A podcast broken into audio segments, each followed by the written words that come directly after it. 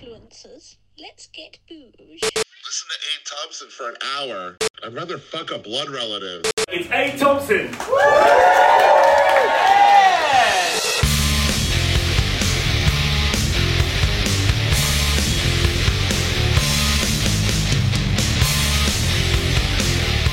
Ladies and gents, welcome to episode 198 of Aid Thompson and Other Disappointments.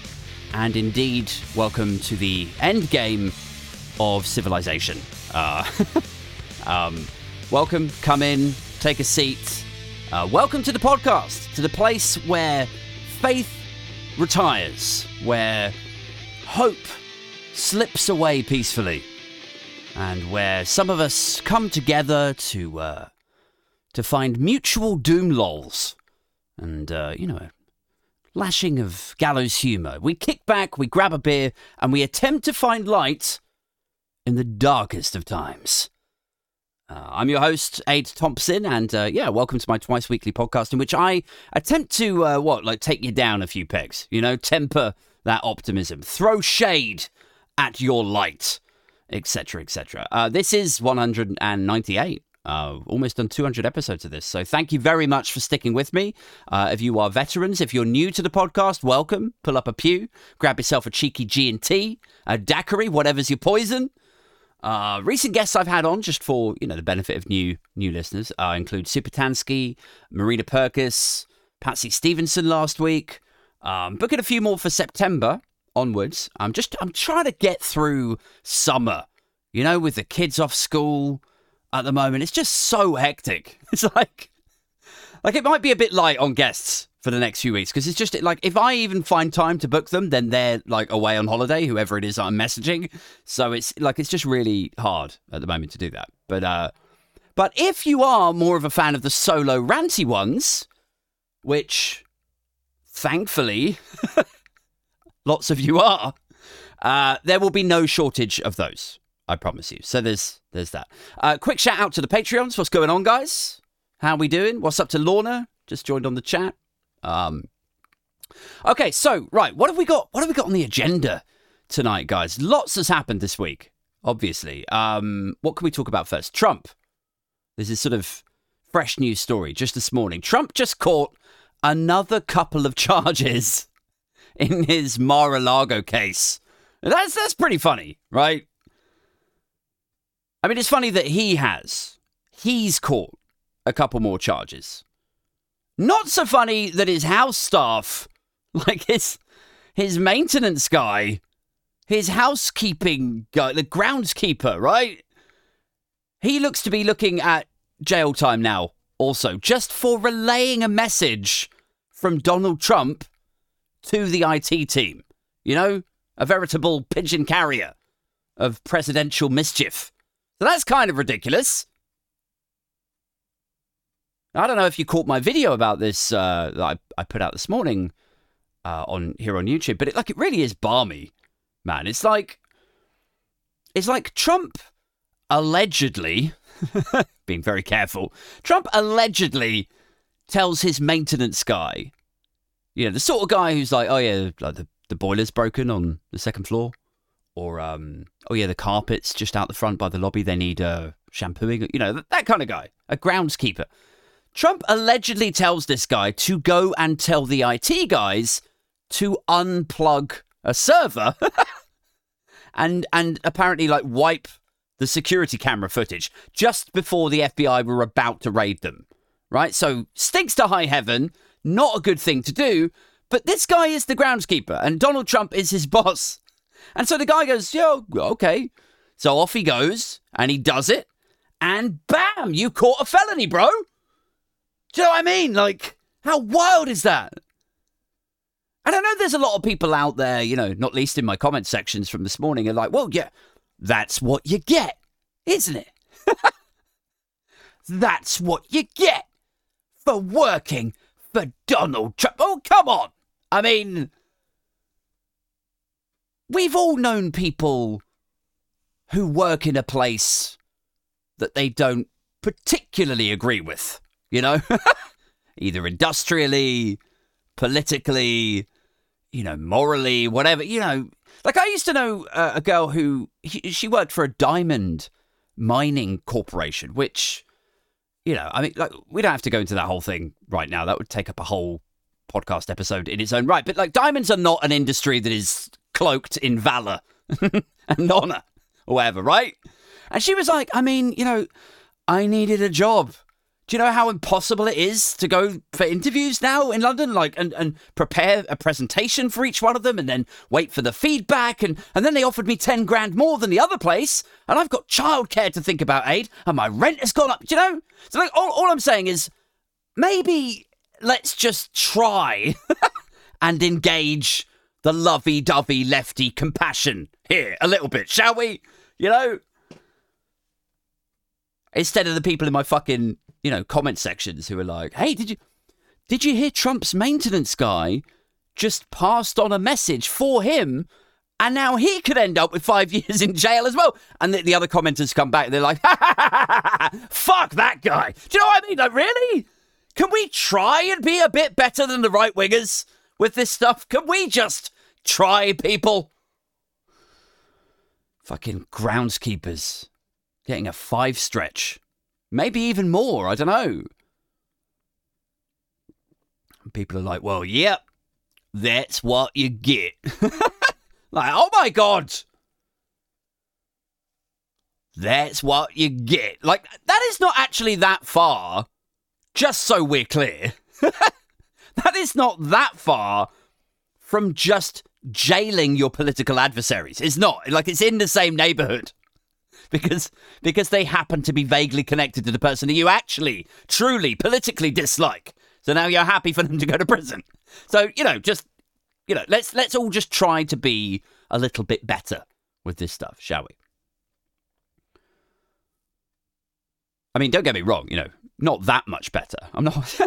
if you're Trump's campaign staff, you know, I feel like then you're fair game, you know? Then if you get caught up taking his orders as a means to, you know, becoming somehow more successful yourself, like it's in your interest to do the evil bidding that he's saying, you know, you're taking money from this guy or illegally tapping that one. Like, I'm not saying that's what Trump does. I just mean if you're on his campaign team and you end up in legal trouble because of it, then I'm going to be right there with all of you motherfuckers singing Star Spangled Banner while they clink your cell door shut. I just am.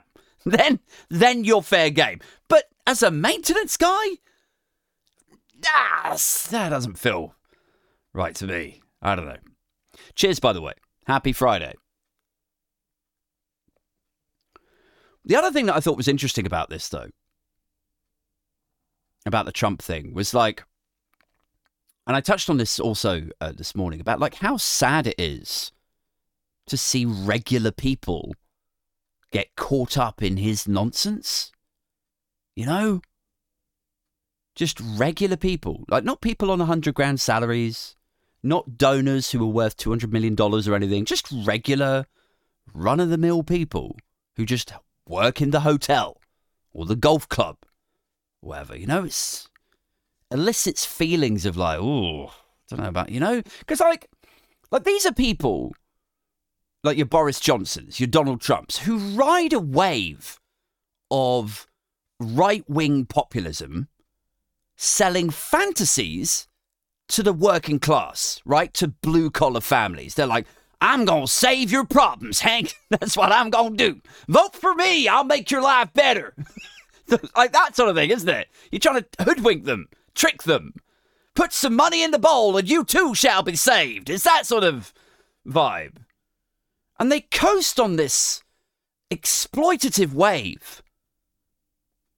Like in America, it's, you know, the Rust Belt, right? It's the sort of industrial heartlands, the blue-collar guys. In the UK, I guess the cliche is that it's the post-industrial north, old coal mining towns.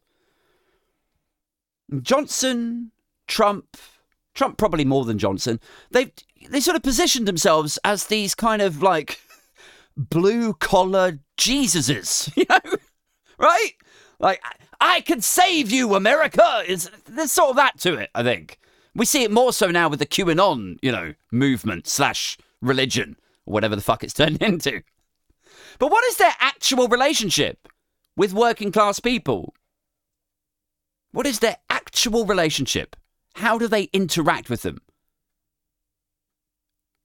Because I've said it before about Trump, like Trump is happy to chase the votes of people that he would have escorted out of his golf clubs. He just would. Like they would scream their adulation at him and he would immediately have them exited. Like, get those people away from me. You know what I mean? So there's that. That's one aspect of him interacting with the working class. And then there's this. There's the maintenance guy, the groundskeeper guy. Just takes an order from him. Delivers a message. Like he's supposed to, taking instructions from his boss. And then it's that, you know, reverse Midas thing, isn't it? Like everything Trump touches is debased. Even people who stand to benefit from his actions in zero ways, like this fucking groundskeeper guy from this message delivery. Even people like that on, what, like $40,000 a year or whatever he's on, those people end up coloured by Trump's fuckery and maybe jailed as a result of it. And it's like there's a really cruel, crushing irony to that, isn't it? It's like, you guys should believe in me because I can fix all your problems. And then flash forward 5 years. How exactly have you interacted with the working class? I got two of them jailed. Like, fucking, well, bravo. Amazing. So that's Trump and his indictment for retaining presidential records and hiding them in his bathroom. That indictment will now include charges of obstruction of justice and attempting to pervert the course of justice by deleting evidence, because that's what he was doing. He was asking the guy to go and tell the IT guys to unplug the server to wipe the security camera footage. What was on there? Nobody knows. But whatever it was, he asked them to delete it hours before the FBI raid. So that was fun. What else has happened this week? Well, much like the planet itself, the climate crisis is really heating up. We've had wildfires in Italy, in Greece, in Spain. We've had South Africa's big coal lobby refusing to move to greener solutions. Closer to home, we've had the ULEZ stuff. We've had... I mean... Wait, like, alongside the awful rebrand from Twitter to X, right? We've had another pretty terrible marketing pivot with Lord Frost playfully suggesting that the climate crisis could rebrand or, like, pivot to this could be good for Britain. Like, it's fucking outrageous. So there's that also. I mean, it never ceases to amaze me, the boundless optimism that people like Lord Frost hold. Do you know what I mean? Like the planet's on fire. Millions trying to get across the English Channel, probably. You know, desperate to live here. Fleeing their countries where it's too hot to live. They can't grow crops anymore. Entire countries that won't be able to go outside in the daytime. And this cretin is like... Yeah, but on the other hand, lads, do you know what I mean? Like, why are you even trying to look for a silver lining to that shit? Like, there's a part of me that doesn't know anymore. You know, if I genuinely am taken aback and infuriated by their stupidity, or am I just so deeply invested in the depressive, unforgiving hate of this show that when I do encounter optimism... Like, maybe it just angers me, you know? I don't know. Like, I don't want to go on too much of a rant about Lord Frost. You know, go on a... Not a vantage point. What's the word? Go off on a tangent. But, in fact, you know what? Fuck it. I will go off on a rant. But, like, someone like Lord Frost, right? When someone like that says climate change could be of benefit to Britain, I'm like, nah. Nah, like, call me mean-spirited. Call me a petty exclusionist, if you must. But I'm not sure Lord Frost of all people, is in any position to opine over what might be good for the country. Like, he's just not. Lord Frost really got this ardent Brexiter, you know, and then leaving the EU does untold damage to the country, you know. And then he's involved in the negotiations, isn't he? Presumably to make things better, to make things of benefit to the country, right? But then the negotiations are a bit inconvenient for him, aren't they?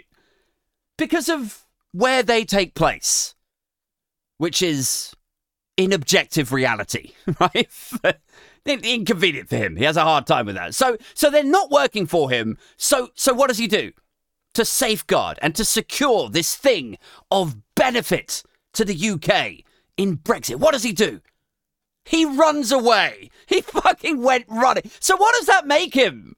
Really? Like, if he thought Brexit was going to be great for Britain, of net benefit for Britain, but he ran away from sculpting it in the way that he thought might bring it to life and might make it a benefit, if he ran away from that, what does that make him? It makes him either a deluded fantasist or a steadfast coward. Fucking take your pick.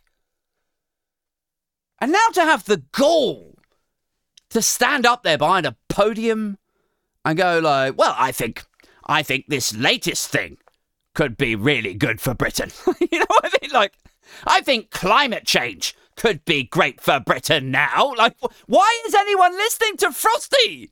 Why? Like, can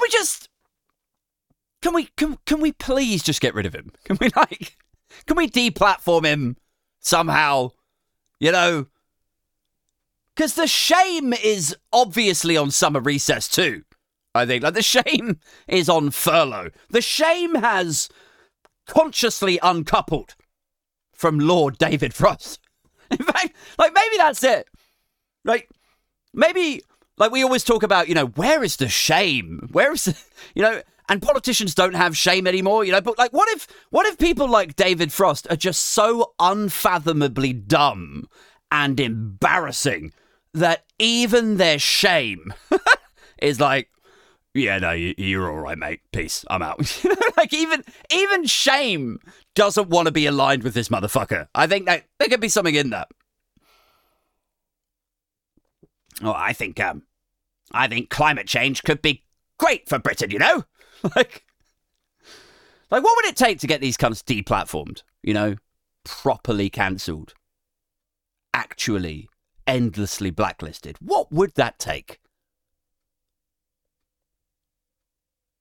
Because honestly, like, when I read moronic quotes like that, just certifiable nonsense, I am tempted to disguise myself as a tough negotiation, you know, and then go and sit in the front row, like, freak him out, watch him run out the fucking stage door. Bellend. Anyway, so that was the week as far as climate change was concerned. Oh, fuck, actually, no, ULEZ just got approved, didn't it? Like, Sadiq Khan just won at the High Court. So that is definitely happening now. The ULEZ extension out to Uxbridge, I believe. So that's going to make Twitter fun this evening. I think you guys better prepare yourself for an army of flag emoji accounts getting confusingly het up about a traffic policy in a part of Britain that they never go to. Fucking bizarre. You know, like, when you check on somebody's account and it's like, Dave from Middlesbrough, and it's like, I'm against you, Les. Like, what are you talking about? You know? Like, imagine if you were actually in the pub with one of these people. You know, you're right, Gary. Gary, why are you growling at your phone? That Muslim Sadiq Khan, he's just won the High Court battle, and now his ULEZ is going ahead, which means cleaner air for pockets of West London.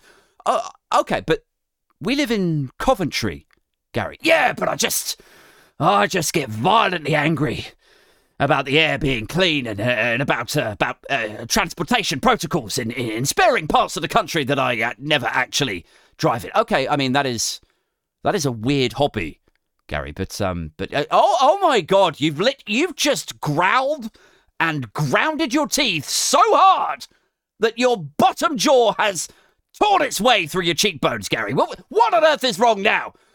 Well, the A68 near Edinburgh, it says here, it's just been greenlit for resurfacing. Like, Jesus Christ, Gary, I don't think we can be friends anymore. Like, wouldn't you, if that was your friend, wouldn't you be like, you have a weird fucking hobby, man. You live in Middlesbrough. Why do you care what happens in London, transportation-wise? What was the other thing that was climatey this week? There was something else, wasn't there? Oh, right. Ah, yes, that was it. The UN thing. So I did a video on this morning too, right? So forgive me for the repetition, but I only have so many hours in a day and I have 2 kids, all right?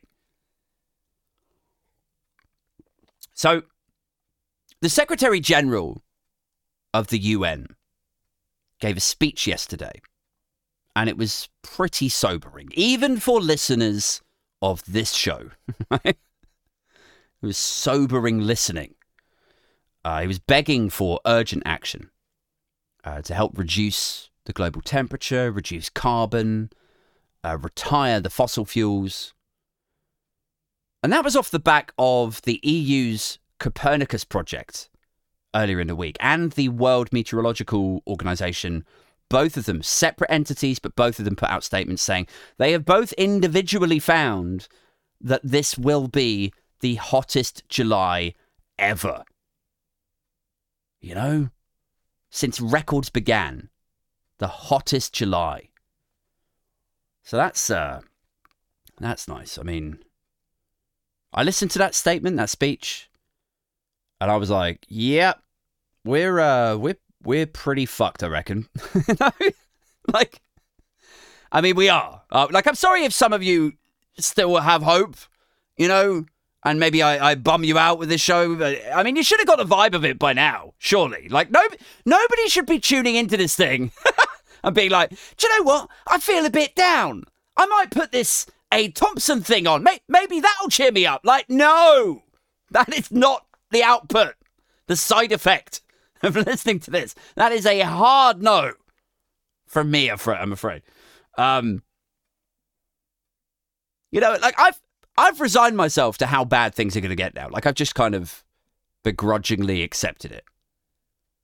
Whereas I think some of you are basically passengers on a hijacked plane, you know, praying that maybe Jesus might float by on a unicorn and fire rainbows into the cockpit, and he'll just magically land the plane or so, you know? I think that's some of you. Meanwhile, me, like, I'm in seat 32C. Like, I know this is all bad, but I'm just chilling. You know, I'm knocking back a whiskey on flight 11. That's me, like. Anyway, yeah, so, hottest July ever since records began. And it's actually kind of like life-affirming in a way, because you really see the best of people in this kind of situation, in situations like this. You know, like amidst the bushfires, tornadoes, the monsoons, the displaced families, terrified tourists and burnt-down homes. And I saw this one incredibly moving interview. I don't know if you guys saw it, but it's really moving. It was this family of 5, and they had lived in this house for 36 years, and their kids were raised in it, and their mortgage was almost paid off, and it went up with the Spanish wildfires, right? And the news crew were asking them, they were like, you know, are you okay? Can you talk to us about your situation? You must be terrified. You know, did everybody get out alive and okay? Or, you know, and this husband and wife just looked at the camera and just looked at the journalist, and the husband just leans in and he just says this, it was a really moving moment. He goes, I just want to know the latest with Nigel's banking situation. Like, like it's been such a weird week for news here. I mean, the bar is pretty low on that, I know, but just think about it for a second. Just consider it. That while Europe is burning, while the UN are tearing their hair out about the possibility that the planet might become largely uninhabitable, that while teams, plural, of scientists are like, this is real, this is happening now, and it's happening faster than we ever thought. Like, while all of that's going on, our domestic UK media are like, yeah, okay, great, but this coot situation is important. Like, it's fucking balmy. Like, if ever you needed a clearer indicator of the stuffy Oxbridge privately educated demographic that run everything from banking to broadcast, from parties to papers, could you ever have asked for a clearer giveaway of who runs the country than the journo-political class vanishing up their own arsehole to have a national anger wank over one rich guy's coots card? Could you? Really? It's like some tabloid campaign from The Sun, you know, like the People's Paper, to right the wrongs of Bentley. You know what I mean? And it would be like maybe Kwesi Kwarteng on the front page. It'd be like world exclusive. They always do that. They always brand shit as a world exclusive, even when it's only like 7 people in Dagenham that give a fuck. It's a world exclusive in the People's Paper, The Sun. They'll say like, Kwesi, Bentley cancelled my 12-month lead time. Like, I mean, like, Bentley messed up his order for his brand new custom-built Bentley, and he had to request it from scratch and wait another 12 months. And he's all pissed off about it because he's been bragging about it to his friends at the Carlton Club, and now they're all going to take the piss. And then he frames this somehow as him fighting your corner. Do you know what I mean? How ridiculous does that sound? Like, I'm going to war with Bentley, so none of you suffer a cancelled Bentley order. Like, no... Nobody should be getting D-card. This is my new campaign. None of us can afford a Bentley, though, Kwesi. Right, but I'm fighting for just in case you could. I mean, this could happen to anybody. Get the fuck out of here. Like, that is what this feels like to me, is a rich guy feeling embarrassed that he got rejected. You know? But he can't just handle that. So instead, he turns his own consumer frustrations into some ridiculous culture war nonsense. And we all have to fucking deal with it for 6 weeks. Anyway, so that has been gobbling up the column inches, dominating the news for 6 fucking weeks. While the rest of the world burns and the war in Ukraine rages on, and Sinead O'Connor dies, and Dan Wootton gets drenched in the worst kind of allegations you could possibly imagine. but all of that moves to the side. When Nige enters the room, when the Nigel show begins, doesn't it? When the latest instalment of Keeping Up with the Faragian starts. Honestly, like, the news blackout around Wootton is fucking weird, though, isn't it? Like, nobody is covering it. And yet contrast that with the hysteria around Hugh Edwards. Like, it was just... Well, doesn't it make you want to grab the hacks at The Sun on Sunday or the Daily Mail? Like, grab them by the shoulders, right? They're supposed to be journalists. Just grab them by the shoulders and shake them. And just be like, you're a journalist, right? Oh, well, you are in luck because, boy, do I have a scoop for you, you know? But it's just nothing.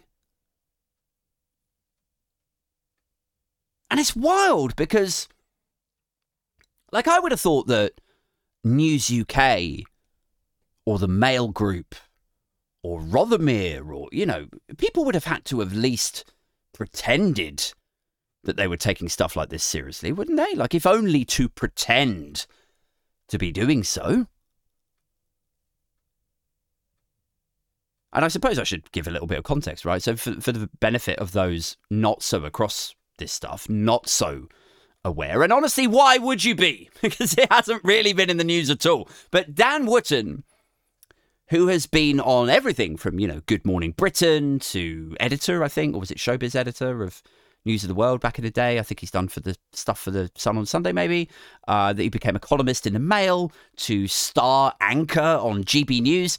Dan Wootton is alleged to have raped a young man. And he is alleged to have catfished colleagues while working at News UK, offering them tens of thousands of pounds to film themselves having sex with their partners and then send him the footage, right? He's alleged to have paid porn stars with the Sun's money, paid them to rock up and have sex with various people, and then again, send him the footage, send him the dirty stuff. There's people saying stuff like, it felt like blackmail, right? There's the guy who literally said that Wootton raped him, and, you know, clearly, look, we don't know if any of this stuff is true. I don't think he's been arrested yet, but it is utterly bizarre to see him clouded by these allegations that are so much worse than the Hugh Edwards one and even the Schofield stuff. Clouded by it all, and still to see him on TV, still protected. And within the context of the Hugh Edwards hysteria, within the context of the Schofield debacle, for there to be dick one mention of it across most of the mainstream media, I don't know, man. Like, I don't know if that tells you what kind of power he has. You know, like, if these stories are true, and if he were the kind of person who was happy to collect blackmail-y material on his colleagues and so on, I don't know, you know, it's not a huge extension to that, but, like, if you imagine that he might be being protected, you know, partly out of political bias, like, he's a right-winger, we don't want to let go, he pulls in an audience, we don't want to sack him unnecessarily, let's wait and see if this all just goes under the carpet. Maybe there's an element of that, of political bias, but also partly out of fear. You know, if he's the kind of person who tries to elicit blackmail material off his colleagues or ex-colleagues, if he is that guy, is it outside of the realms of possibility that he's being protected because he has shit on all of these other political editors? You know, I don't want to get too tinfoil hat here, but that could be the case, no? I mean, if I was a political editor, or even just a journalist at the Telegraph or the Mirror or, like, wherever, and I had sent some anonymous account, like just a dick pic or something. I mean, just, you know, just to be open and upfront here, I don't do dick pics. So there's minimal chance of that ever happening. But if I had sent, you know, dick pics to somebody on Grindr or somebody who looked cute to me and I, you know, I found them attractive and we would just talk, because that seems to be what is, like, being alleged here. You know, if I thought there was a chance that might surface, I might be kowtowed, you know, for fear that somebody out there is about to see my penis. Maybe that explains it. But the allegations in Byline, it's Byline Times who have been leading with all this, right? The allegations in Byline are jarring, man. Like, I don't know if you've read them, but listen to this shit, right? This is a male adult film star, a gay porn star, giving an interview to Byline, I think anonymously. And so he says, Dan used to pay us anywhere between £300 and £500 to use our Facebooks. I didn't know these people that he was messaging from his Facebook. It was all males, though. He was messaging as me, basically. And then this guy adds, I know he was using the Facebook of two others as well. I was watching the messages on one of them, but then he was instantly deleting them as they were firing out and coming back. Like, he was deleting them as they were going along. And then the Byline Times guy says, like, so you think he was destroying evidence on a rolling basis, like, as it came up? And then the adult entertainer, the gay porn star, goes, yes, Right. So he's commandeering other people's Facebooks. He's posing as them. He's sort of flirting with them, going back and forth, but he's deleting the messages almost immediately so that there's no trace of it. Then there's another one. So there's two of these porn stars, gay gentlemen, and they're both giving the interview. The other one says to Byline, he says, he allowed Dan Wootton to use his Facebook profile because he needed the money, and described seeing the now GB News star targeting 5 or 6 men in one go. So this is not just a one-off, right? He says, he paid me to use my Facebook. I still had access to it as well, but I gave him my password. And then when I felt like he had had enough time or whatever, I would change the password. And he said, after a while, or after a bit of messaging, you know, random people, presumably, Dan Wootton would say, okay, I've got a guy here. Are you interested in coming down and filming, right? So he's fishing with these people's accounts, allegedly, and he pulls people down or like says, yeah, okay, come and meet me at this place. Then he messages the actual owner of the Facebook account and says, look, do you want to come down and film yourself fucking this guy, right? So anyway, let's continue with the Byline bit. So he says, these people we used to meet, I don't know who they were. I think they were from Dan's circle. And the films were an attempt to get one up on them. Like, how fucking dark is that? Like, that really is. If it is true, and I'm not saying it is, but, you know, allegedly, reportedly, all of that business. If that is true, how fucking dark to deliberately go out fishing for blackmail material on what sounds like his colleagues. And we kind of know that that is the implication, right, of this story, because there's another story where the victim is like, where is it? Hold on. So listen to this shit, right? So, like, Wootton is alleged to have been posing as this other person, right? Martin Branning. That was supposedly, allegedly, his pseudonym, that he would pose as this Martin Branning person to then make contact with people with a view to collecting. Like, he didn't want people knowing, oh, look, Dan Wootton's out there fishing for this, you know. So he constructed this identity, Martin Branning, is the accusation. And so, anyway, this other victim says, Branning told me, if you don't get this footage, like he's ordering him to film him fucking his partner. He says, if you don't get this footage for me, then there are consequences. You know, it says you don't want your employer to find out or your friends and family to know what you've been doing. You know, like... It's like threatening. Doesn't that sound threatening? Like you're going to expose them or leak sex tapes or so. Like, and then the accuser continues in this Byline interview. He says that Branning said, wait, hold on. Let me rewind a little bit. He goes, oh, so the accuser continues. He says, no one wants their mum or dad to see them fucking someone. And that's what this was. It was like, well, if you don't film this one for me, your family and your friends and your colleagues and your employers are all going to see what you've been doing. And he says, that was the heaviest part of it. I did try to ignore that and tell him to fuck off, basically, but then it just got more intense. Like, more intense than that? That's fucking dark, bruh. And yet, where is this stuff being reported? Like, have you heard anything about this stuff? I mean, like, you know, outside of a few retweets and Byline Times articles, like, it's amazing. Isn't it? From Schofield to Hugh Edwards to silence. Just nothingness.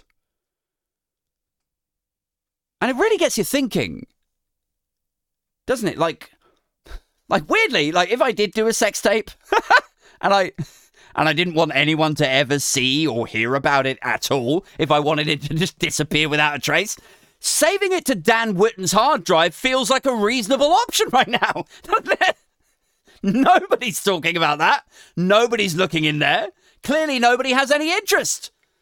What that gentleman has on his laptop and his USB drives and what on earth he may or may not have been messaging. And look, you know, again, I'm not saying he's definitely done these things. I have no idea. He could be just as innocent as Nigel Farage, our... persecuted saint and saviour who is dying on the cross for our sins, selflessly fighting the banks for all of us. He could be as innocent as his GB News colleague, Nigel Farage.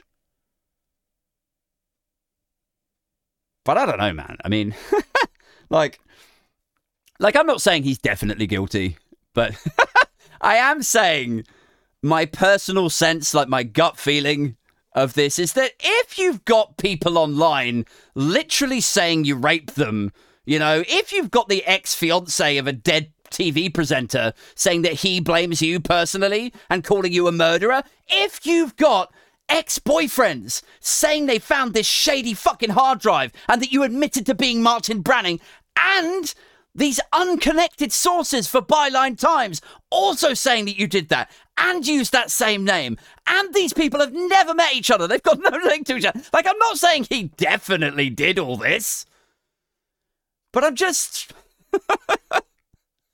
Well, let's just say my sympathies are limited right now. Should we leave it at that?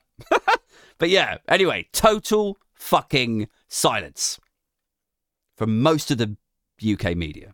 And there's a lot of people who, you know, they're like, well, if it's so serious, why aren't the police investigating? Aid? Yeah. Riddle me that. If this thing is so serious, where are the police? And the answer to that is... apparently they are investigating. At least, you know, according to Wootton's ex-boyfriend on Twitter, this Kev chap. So in light of that, if they are investigating, why still are the papers not covering it? It is a total blackout. No newspaper cover. It's just utterly bewildering. And honestly, it makes me seriously question if Dan Wootton is maybe Boris Johnson's daughter. Is that it? Is that how people get news blackouts now? Like, it's 2023. Everyone talks about everything. Everything shares everything on the internet. There's no such thing as a secret anymore. Print journalism is desperate. Papers are hungry for that scoop. So to get all of Fleet Street to agree to not report on something, you had better be fucking... Prince William banging Rose Hanbury? Or Boris Johnson's former office aide? Like, it's just those two options that you have. Like, people often question the idea of privilege, don't they? About who actually has privilege. These motherfuckers do. Because if it was you or me or your dad or your dog's former owner or whatever, these stories would be sprawled across the fucking tabloids. But the fact that it's somebody like Dan Wootton, the fact that it's somebody like... you know, Prince William allegedly banging one of Kate Middleton's old friends. The fact that it's the former SPAD maternity cover lady that was made baroness or a peer this week. You know, these are the people who have the privilege, right? Whatever the right wing of Twitter might tell you about you being a metropolitan elite, you should just screw that up and chuck it straight in the bin.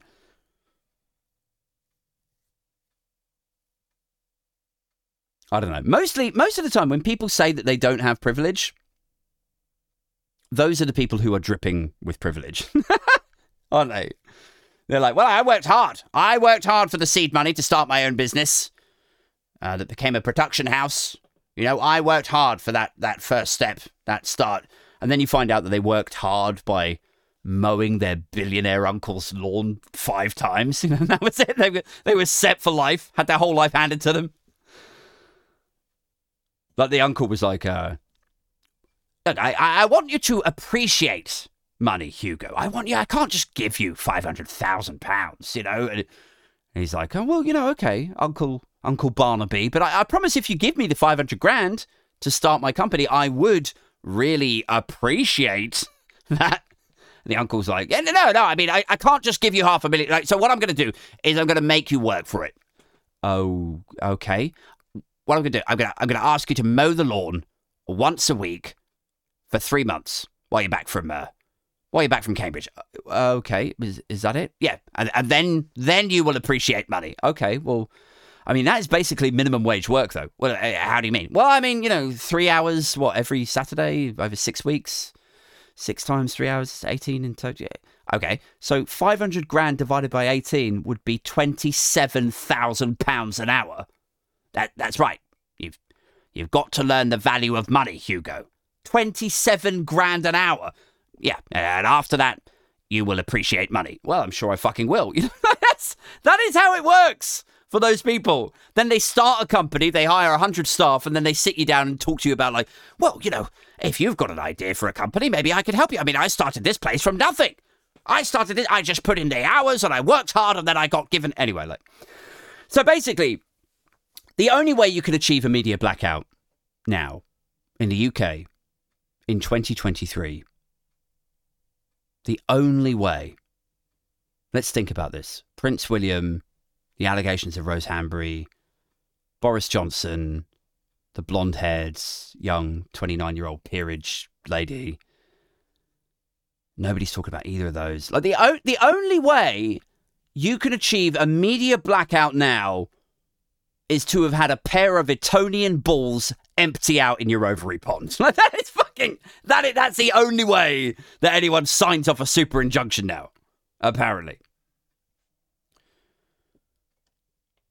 But yeah, it's funny, man, isn't it? It's like for all of the talk on the political right, the populist right about the establishment and the elite. We're railing against the establishment. Well, this should put two fingers up to the elites, you know, all of that stuff. Who is it exactly that's got the news blackouts covering their ass, right? It's plummy Etonian fuckers getting themselves in all kinds of bother and nobody fucking hears about it, right? This is what's so fucking ridiculous about that Matt Goodwin thing. Do you know that guy? He had a book out a few months ago called The New Elite. The new elite. It's like this idea that left-leaning globalists, centrists, actually run the country. It's metropolitan, out-of-touch Remainers who actually run the country, guys, which must come as a crushing shock to my fellow Remainers out there. Like, we've been running the country this whole time.